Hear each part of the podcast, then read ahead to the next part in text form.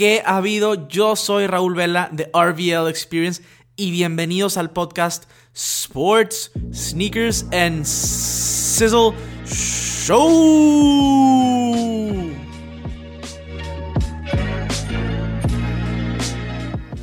Bienvenidos a un nuevo episodio de tu podcast favorito, de su podcast favorito. El día de hoy estoy bastante emocionado porque vamos a estar hablando de varios temas interesantes en relación a la escena de los tenis en este episodio de Fuego Semanal con Vela, de Noticiero con Vela. Vamos a estar hablando de lo que sucedió con la vicepresidenta de Nike y lo que ha causado eh, pues después de que ya no está en la compañía. Vamos a estar hablando de la tecnología anti-bots que se supone está planeando y que está trabajando Nike.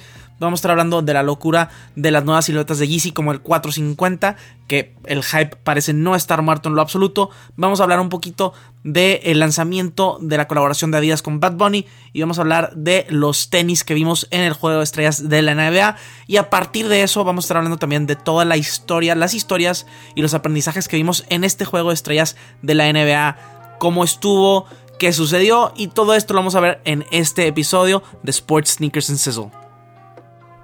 Ahora, si es la primera vez que escuchas uno de mis episodios, te sugiero que le des follow al podcast, ya sea en Apple, ya sea en Spotify, ya sea en Google, en donde sea que tú escuches podcasts, en tu plataforma preferida. Ahí le puedes dar follow. También te sugiero que te suscribas a mi canal de YouTube, Sneakers con Vela, tal cual Sneakers con Vela. Por allá subo contenido eh, bastante chido semanal. Y de igual manera me puedes seguir en mi Instagram, arroba o Raúl Vela lo buscas como tal, va a aparecer para tener contenido eh, pues 360 en diferentes plataformas todo el tiempo. Antes de comenzar, eh, quería pues decirles que estamos muy cerca de los 10.000 suscriptores en mi canal de YouTube. Es un gran logro, es un chorro de trabajo. Y si aún no estás suscrito en el canal, sugiero que lo hagas. Eh, cuando lleguemos a los 10.000 suscriptores, vamos a tener eh, regalos y un giveaway para, para agradecerles a todos ustedes que me han apoyado a lo largo de todo este camino. Entonces, si aún no estás suscrito a mi canal, ¿qué esperas? Ve a hacerlo. Ahora sí, para hablar del tema, primeramente, bueno, como ya viste la semana anterior, la semana anterior estuvimos platicando acerca de todo lo sucedido con la vicepresidenta de Nike, cómo estaba involucrada este, con este tema de reventa de su hijo, como ya no está en la compañía, eh, y bueno, han surgido nuevas como... Pues nuevas iluminaciones del caso, por así decirlo. Y, básicamente, eh, pues Nike salió a decir que están trabajando en una tecnología anti-bots. Este, justamente para evitar realmente la reventa, que es, importante evitar en este tipo de plataformas y para las compañías. Y también dijeron que, eh, bueno, se había dicho que había utilizado sus descuentos de la mamá, el, chavito, para poder comprar pares y eh, pues comprar pares y vender en, reventa, ¿no? Pero eh, salió Nike diciendo que eh, Ann Herbert no había como explotado sus beneficios tal cual, o sea, que de alguna manera no está bien lo que se hizo, pero que de alguna manera no fue ilegal lo que hizo con base a lo con base a los descuentos y a la influencia de la madre. Pero a raíz de esto, eh, pues Nike ya está considerando y ya están como viendo posibilidades de pues tener un reglamento de qué implica ser trabajador de Nike para la persona y para sus familiares. Este, que se me hace muy, la verdad es muy correcto, muy, pues muy transparente como debería ser. Porque a fin de cuentas, eh, pues sí se puede tornar a, un negocio como lo hizo este West Coast Joe, vendiendo entre 200 mil y 600 mil dólares al mes, versus cuando puede ser un trabajador que simplemente eh, compró un par de tenis porque le gustó y le compró un par a su mamá, ¿no? Es muy diferentes situaciones y, creo que las regulaciones van a ayudar a que todo sea más sencillo para, pues para la gente trabajando en Nike y para que no vuelva a suceder esto, ¿no? Vender 600 mil dólares en tenis es ridículo, está muy, muy cañón. A grandes rasgos, esto es lo, que surgió de información nueva del caso. Pero quería platicar de esta tecnología anti-bots. No sé cómo le van a hacer. Entiendo que los bots y la reventa es parte de eh, la cultura, es parte pues, de lo que se vive con los tenis. Pero definitivamente eh, creo que está, va, está llegando o se está acercando a un punto donde ahora sí ya, ya es ridículo donde cada lanzamiento es o, va para los bots o no va para nadie, básicamente. Especialmente si es un tenis súper limitado, pues que obviamente tiene un valor de reventa, entonces la gente como mortal no puede llegar a este, a alcanzar estos pares, por así decirlo. Y como cada vez más gente se mete al tema de la reventa, este, ya sea por dinero fácil, ya sea porque te gusta el tema y porque quieres estar involucrado, por cualquier motivo que sea, eh, entre más gente entre, pues más difícil va a ser como mantener una sana relación entre la reventa y entre la compra normal. Este, entonces definitivamente creo que sí se tiene que regular un poco más, eh, que si sigue así se va a salir de control. Y, y pues ya lo vimos, ¿no? O sea, ya no nada más fue como que alguien de reventa consiguió pares. No, ya estamos hablando de, de, la vicepresidente de Nike y su hijo. Estamos hablando de ya un nivel muy, muy cañón, muy extremo de la reventa y, y simplemente ejemplifica la locura que ha sido la reventa y lo que puede llegar a ser si no se toman medidas y regulaciones. Entonces definitivamente esta tecnología anti-bots eh, no sé cómo lo van a hacer, pero creo que le vendría muy bien a la compañía y creo que le vendría muy bien a que a partir de ese momento se, se permea a otras compañías y, y, la venta de sneakers que cada vez está siendo más eh, hacia digital sea un poco más eh, real, una compra real para, para muchos consumidores. Entonces definitivamente creo que, que pues es un, una buena idea y por un buen camino. El craze de Yeezy. Ahora, quiero hablar del craze de Yeezy porque todas las semanas me escriben de que Yeezy está muerto, de que qué me parecen estos Yeezys. Y luego de repente veo lanzamientos como el del 450, que qué raro está el par de tenis. No lo pude obtener, eh, literalmente ya poniendo mis opciones de, pago me lo quitaron del carrito y pues valió, ¿no? Afortunadamente un amigo posiblemente me lo preste para traerlo al canal. Porque me intriga mucho ver este par de tenis y estas locuras que está haciendo el equipo de Adidas y Yeezy y Kanye. Lo que están haciendo es increíble, de, de raro, pero me, me gusta, me intriga. Entonces veo estos lanzamientos con un chorro de interés, con un chorro de está bueno, está malo. Y luego a partir de este lanzamiento, este mes también vamos a tener otro 350, un 700 V2 muy parecido al Static, que es el colorway más popular de la silueta, por lo cual probablemente va a ser muy popular el Cream. Todos los foam runners, o sea, simplemente la marca sigue sacando cosas y cosas y cosas. Y lo odies o lo ames, eh, pues estás hablando de la marca. La marca está presente en las mentes del consumidor. Y, si es un diseño que no te gusta ahorita, a lo mejor en tres años vas a ser de los que vas a comprar esos diseños. Eh, simple y sencillamente creo que el craze de Yeezy cada vez es más potente. Este, sí, no, no en cuanto a reventa, no en cuanto a precios, pero es más potente con las novedades, con lo, lo amo, lo odio. Y no sé, siento que, que, está yendo hacia un lado muy positivo y, y lo comento muy seguido, lo sé. Pero de verdad, de verdad me encanta lo que están haciendo. Y como recibo ese comentario muy seguido de y si está muerto, qué están haciendo, está horrible. Siento la necesidad de platicarlo y expresar mi sentimiento de lo que está haciendo la marca, que, que la veo súper, súper positivo.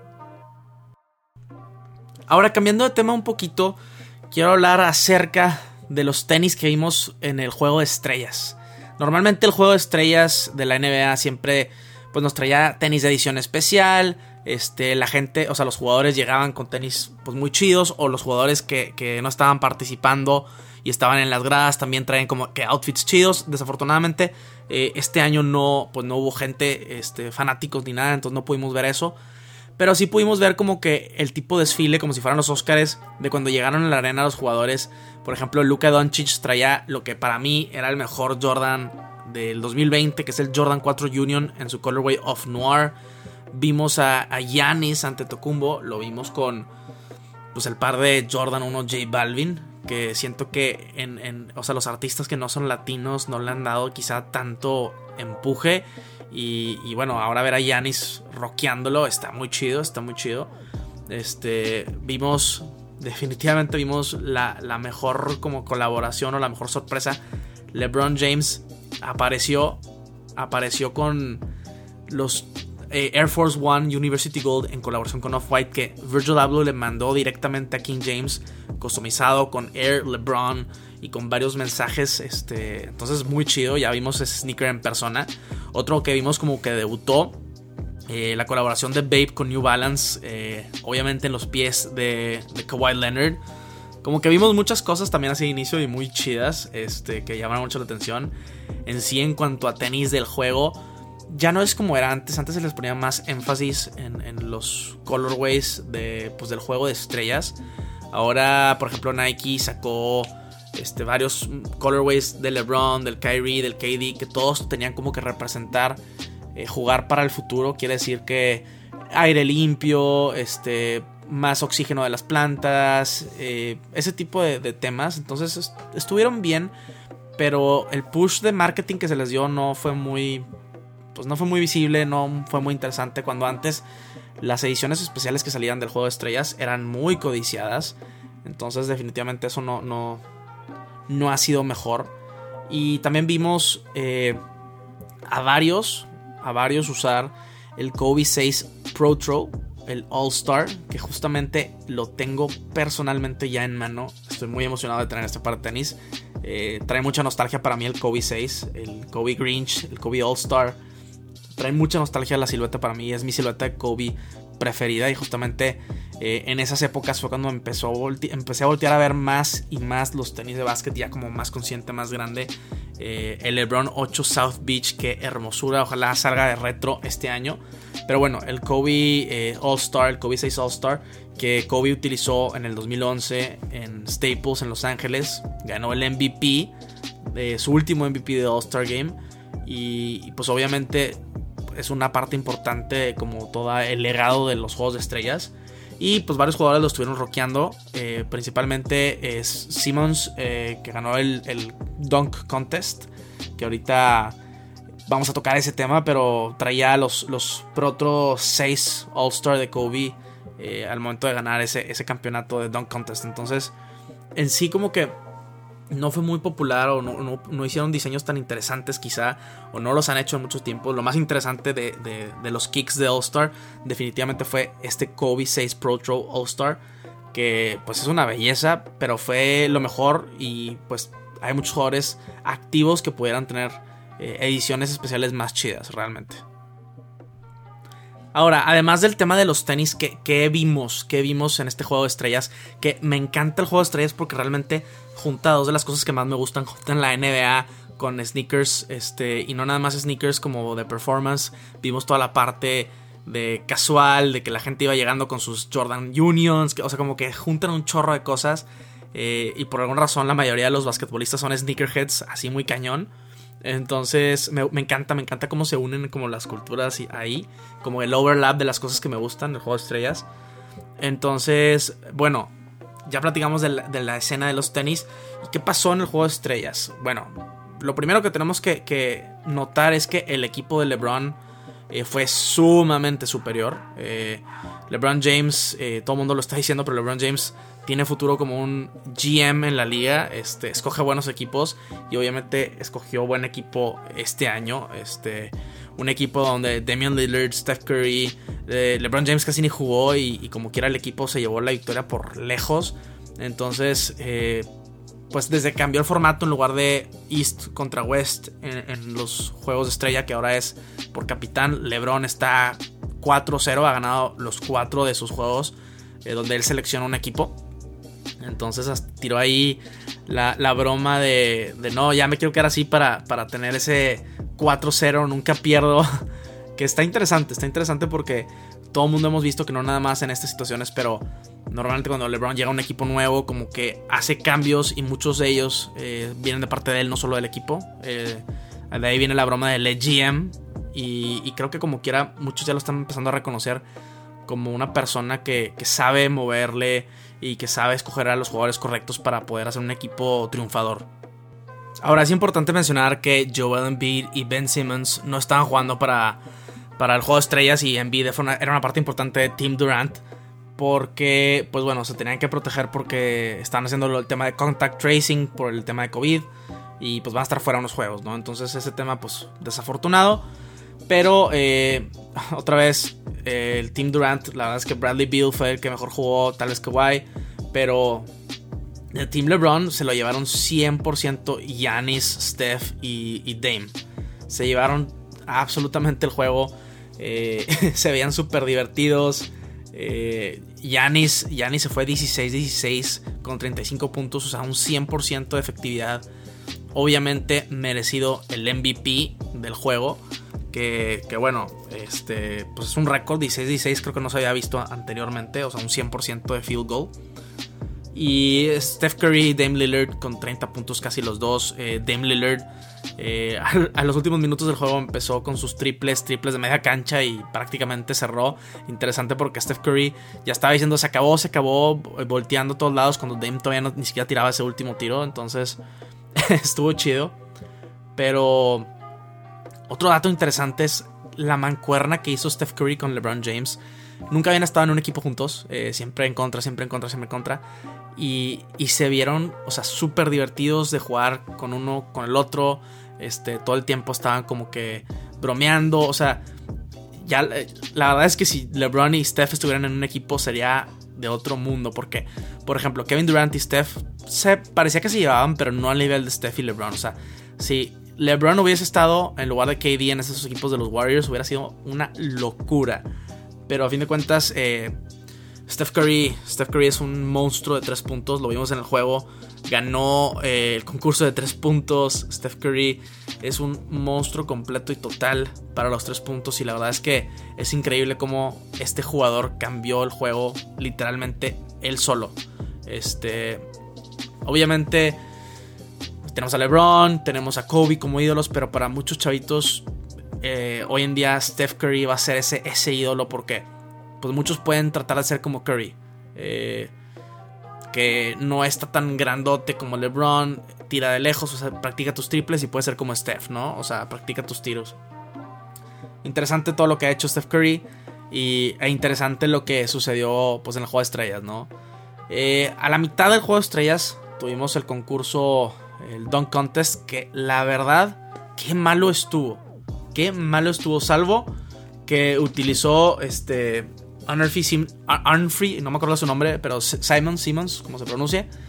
El ganador que usó los Kobe 6 All-Star. Todo lo demás estuvo super X. No hubo gente eh, pues de renombre. Ni siquiera Zion Williamson o Zach Lavine, que, son. Eran, eran opciones fuertes, candidatos para participar. No hubo renombre, no hubo nombres, no, no hubo fans y ahí se afectó.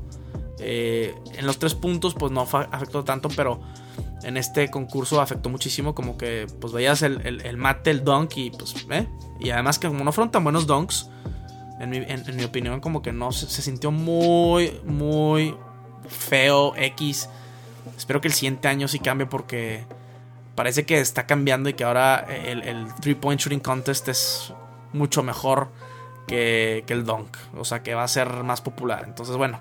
Esperemos, esperemos eso cambie. En fin, esto es todo por el episodio del día de hoy. Espero que te haya gustado, que haya sido de utilidad. Si quieres platicar de alguno de estos temas conmigo, lo puedes hacer directamente en los comentarios de YouTube, ahí me puedes escribir, o directamente en mis mensajes directos en Instagram, también por allá estoy contestando. Entonces, cualquier comentario o sugerencia lo puedes ver por allá. Gracias por quedarte hasta el final, lo aprecio mucho. Yo soy Raúl Vela y nos vemos en un próximo episodio. Sizzle out.